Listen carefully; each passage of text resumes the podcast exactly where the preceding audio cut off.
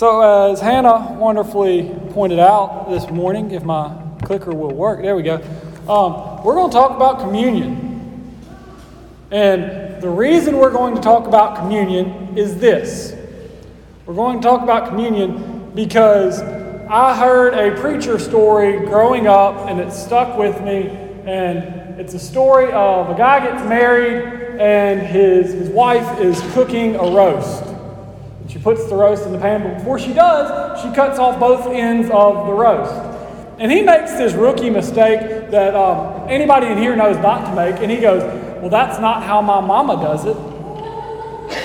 Um, and so she goes, Well, what do you mean? He says, Well, why do you cut off the ends of the roast before you put them in the pan? And she says, I don't know. That's how my mama did it. And so him still not learning his lesson goes to her mama and goes, Hey, why do you cut the ends off the roast and pan before you put it in the pan? She says, I don't know. That's why, how my mama did it. So they go to grandma.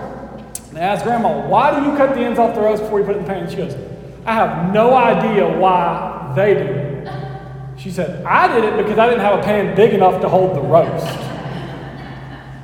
And I think so often, I tell that story, it's an old preacher story, obviously, but I tell that story because I think communion's the same way that we go, hey, why do you come to communion? What is communion about? And you go, I don't know. My mama did it.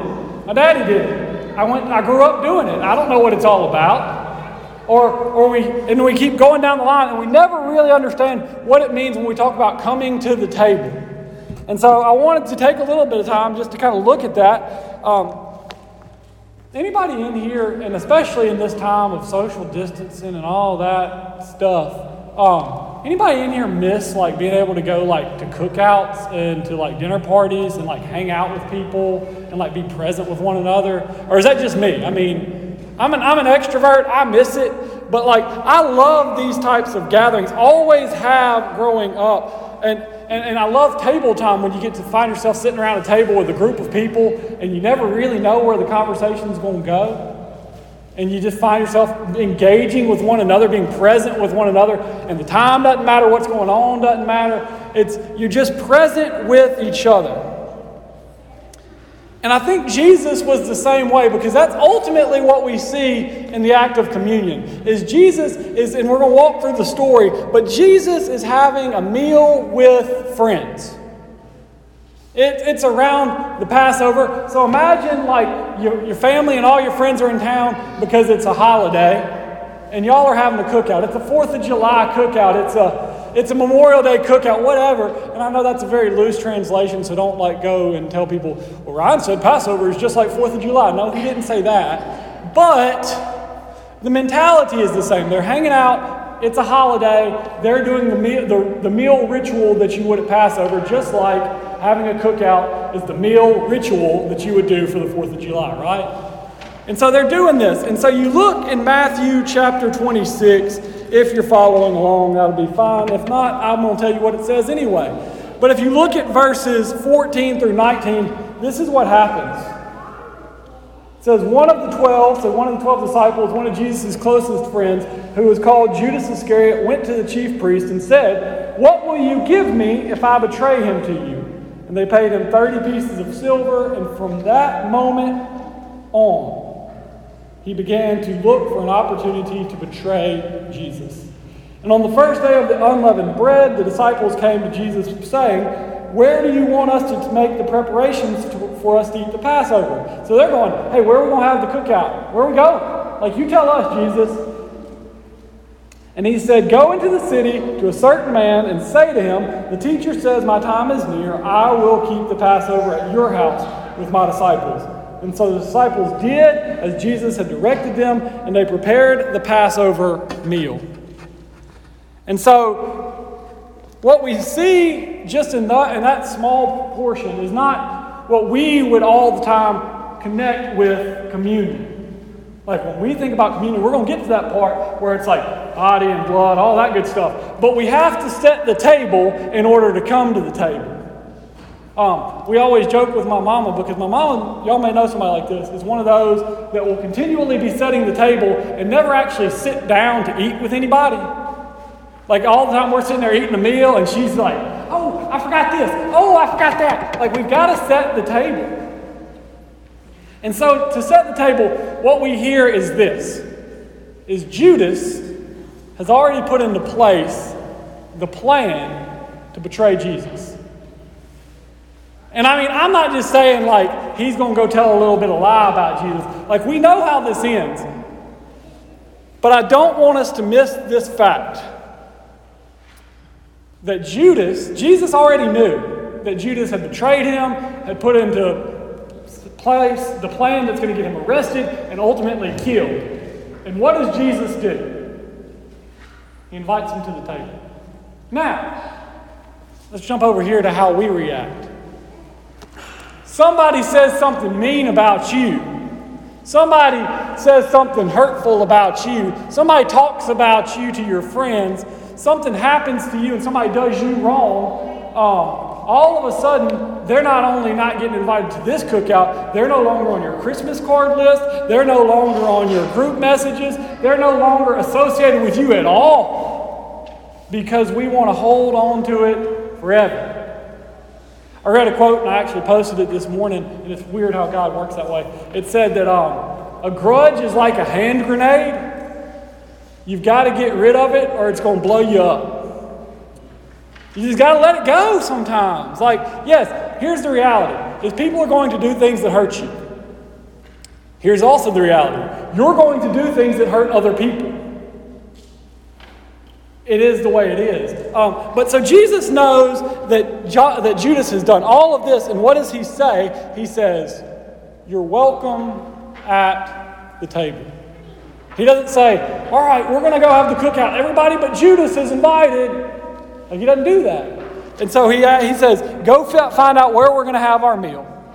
And I probably should learn to click through my slides while I'm talking, but you know that doesn't always happen. Um, but continuing in verse 20, what we hear is this it says, And when it was evening, he took his place with the twelve, and while they were eating, he said, Truly I tell you, one of you will betray me. And they became greatly distressed and began to say to him, one after another, Surely not I, Lord. And he answered, the one who has dipped his hand into the bowl with me will betray me. The Son of Man goes as it is written of him, but woe to the one by whom the Son of Man is betrayed. It would have been better for that one not to have been born. Judas, who betrayed him, said, Surely not I, Rabbi. And he replied, You have said so. So, this is like the most awkward situation in all, almost all of Scripture when you really get down to it. I think we gloss over this whole thing we're like, oh, yeah, that's what happened, right? Um, this is what's happening. They're at a cookout, and all of a sudden, Jesus is like, hey, I know somebody been talking about me. I know somebody's done me wrong. And all the buddies are going like, oh, it ain't me, man. We're good. It ain't me. And then he's like, he's like, nah, it's the one that was over there at the chip bowl that was eating with me. And then all of a sudden, Judas, knowing that that's him, is like, no, surely it's not me, man. I'm not like that. And he's like, oh, okay. And this is that moment where if you're one of those people that's sitting around, if you're me and you don't like awkward situations, you're kind of like skirting out the back door. You're like, awkward. I'm out. Like, I don't want to be a part of this. Because this is the night that, that Jesus knows he's going to be betrayed. He's sitting down trying to have a meal with his friends, and then he calls out Judas. And I want, I want to point this out because this is something else that we need to know about communion. Because there are times, heaven forbid, in the church where you find yourself coming to the table and there is somebody that is kneeling next to you, sitting next to you, that you've got issue with. I know that never happens at this church, but it's happened at other churches, I'm sure. Um, but what we are called to do is just as Jesus did, we're called to have those hard conversations. This is why, if we were to break out the hymnal and open it up and read the liturgy, that it talks about if you have any issues with your brother or sister, to resolve it before you come to the table. To say, hey, my heart's not right. My heart's not ready to come to the table. And that's what Jesus is doing, is he's going, hey, guess what? This is just, we're just going to clear the air right now. And we're going to say, this is what it is before we come to the table.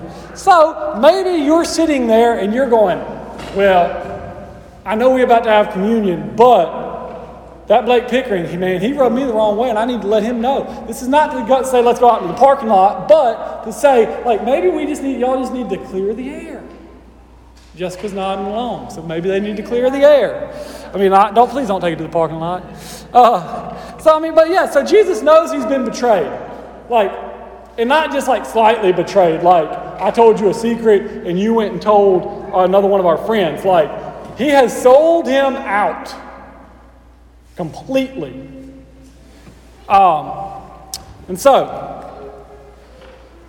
but then Jesus does this really, and I think we like to like gloss over this one too. But Jesus does something that's really, really, really weird if we're honest. And if you look at verses 26 to 30, it says, While they were eating, Jesus took a loaf of bread, and after blessing it, he broke it, gave it to his disciples. And this is where it gets weird. He said, Take and eat, this is my body.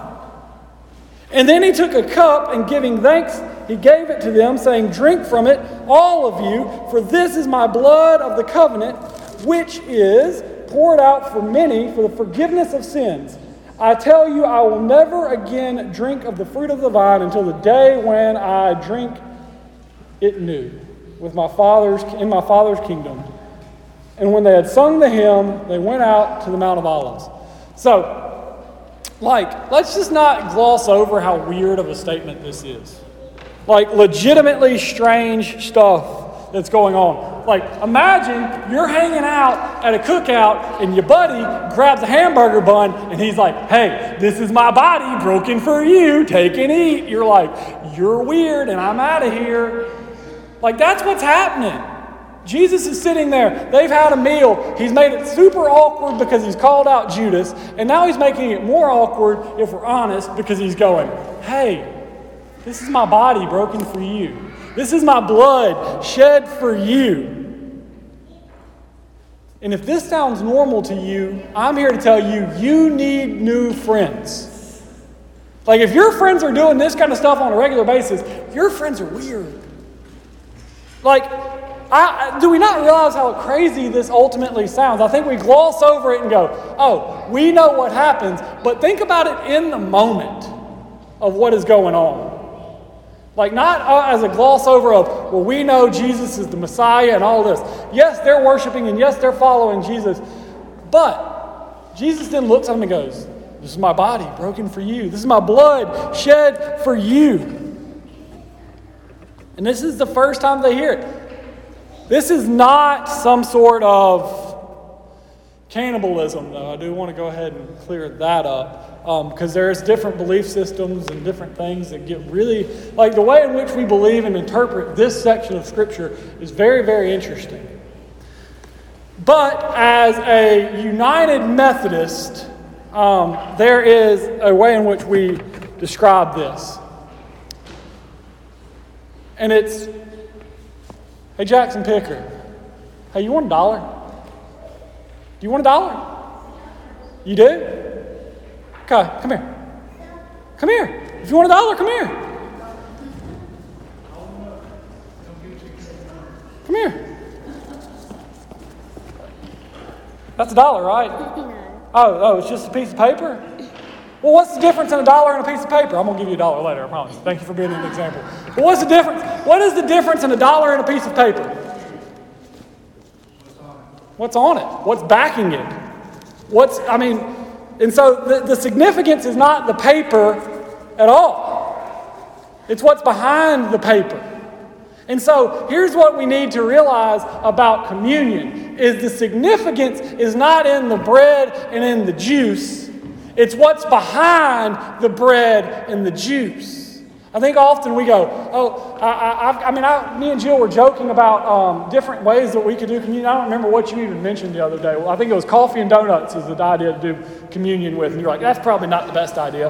And I was like, I've done communion with Oreos and milk before because it's what we had. And it's not necessarily the things that you use so much as it is what's behind them. And what is behind them is that Jesus is proclaiming this idea that his body is going to be broken and his blood is going to be shed for his disciples and for us. And so his disciples eat the bread that Jesus offers them, and they drank from the cup, but I still don't think they fully understand it. And you see that because we do know the rest of the story, and we know what happens after Jesus' death. They're mourning, and they lock themselves away in the upper room because they don't know what's happening. They still don't get it, even as Jesus is explaining it to them. But they trusted him. They trusted their friend and their leader, and Jesus invited his friends to the table for a meal. And he invites us to that same table. His, his invitation wasn't just for those that were brought together that night, but it is an invitation to all of us. It's open to all who would eat and drink and remember. So when we take communion now, obviously we're not sitting at a physical table with Jesus who's made it super awkward for everybody involved. Um, but there's a reality of what's happening that it is still very awkward and it, still, and it should not be something that we just go, oh, yeah, that's what we do. But there's something to take seriously and to think about. Like when we walk through this, how many of us have ever actually stopped and thought about the story of what's happening in this instance? And so, what we're hearing is that we are called to remember that instance and to remember what's going on. That while Judas had betrayed Jesus, Y'all gonna make me preach a little bit. Uh, but while Judas had betrayed Jesus, Judas as a sinner, us as sinners, guess who's still invited to the table? All he wants Judas to do is acknowledge his sin. As he says, Hey, one of you is going to betray me. He just wants Judas to be honest about it and open about it and go, Yeah, I did it. I'm sorry. So here's my question Are we willing, before we're not going to come to the table because you're already at the table. But are we willing, before we partake in this meal, to go, hey, God, guess what? I did it. I'm sorry.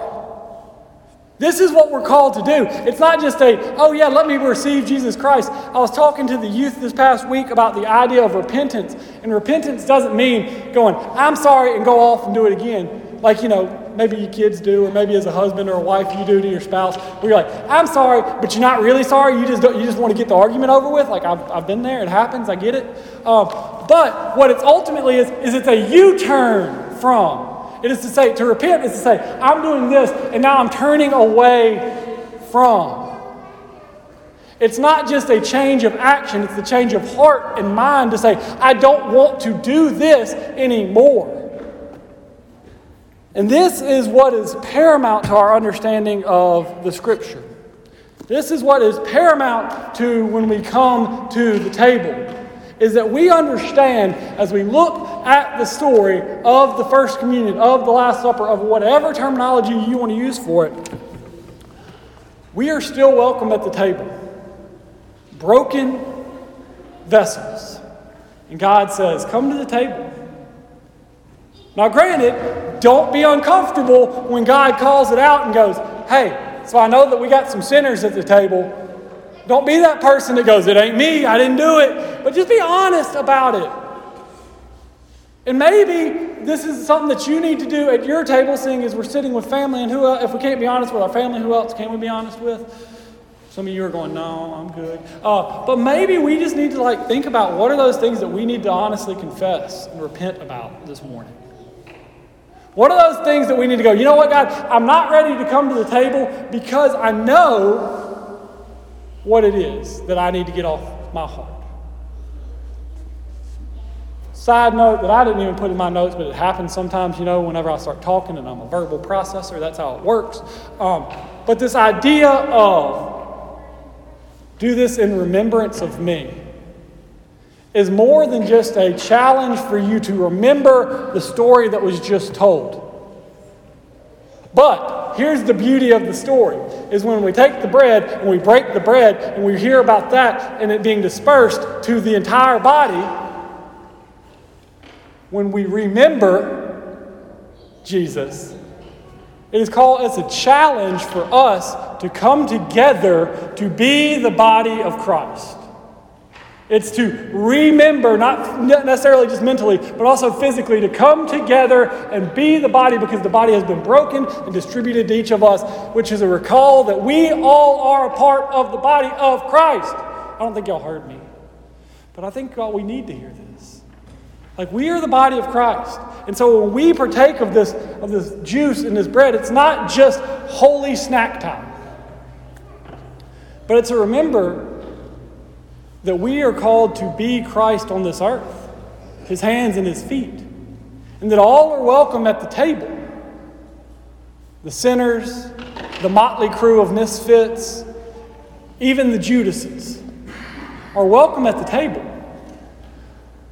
So, as we get ready to partake of Holy Communion, what are those things that you need to do to prepare yourself to come to the table? My mama would always make me, for some reason, wash my hands before I came to the table. It didn't even matter if I just got out of the shower. She's still like, wash your hands. But, like, what, what are those things that you need to do to prepare for the meal?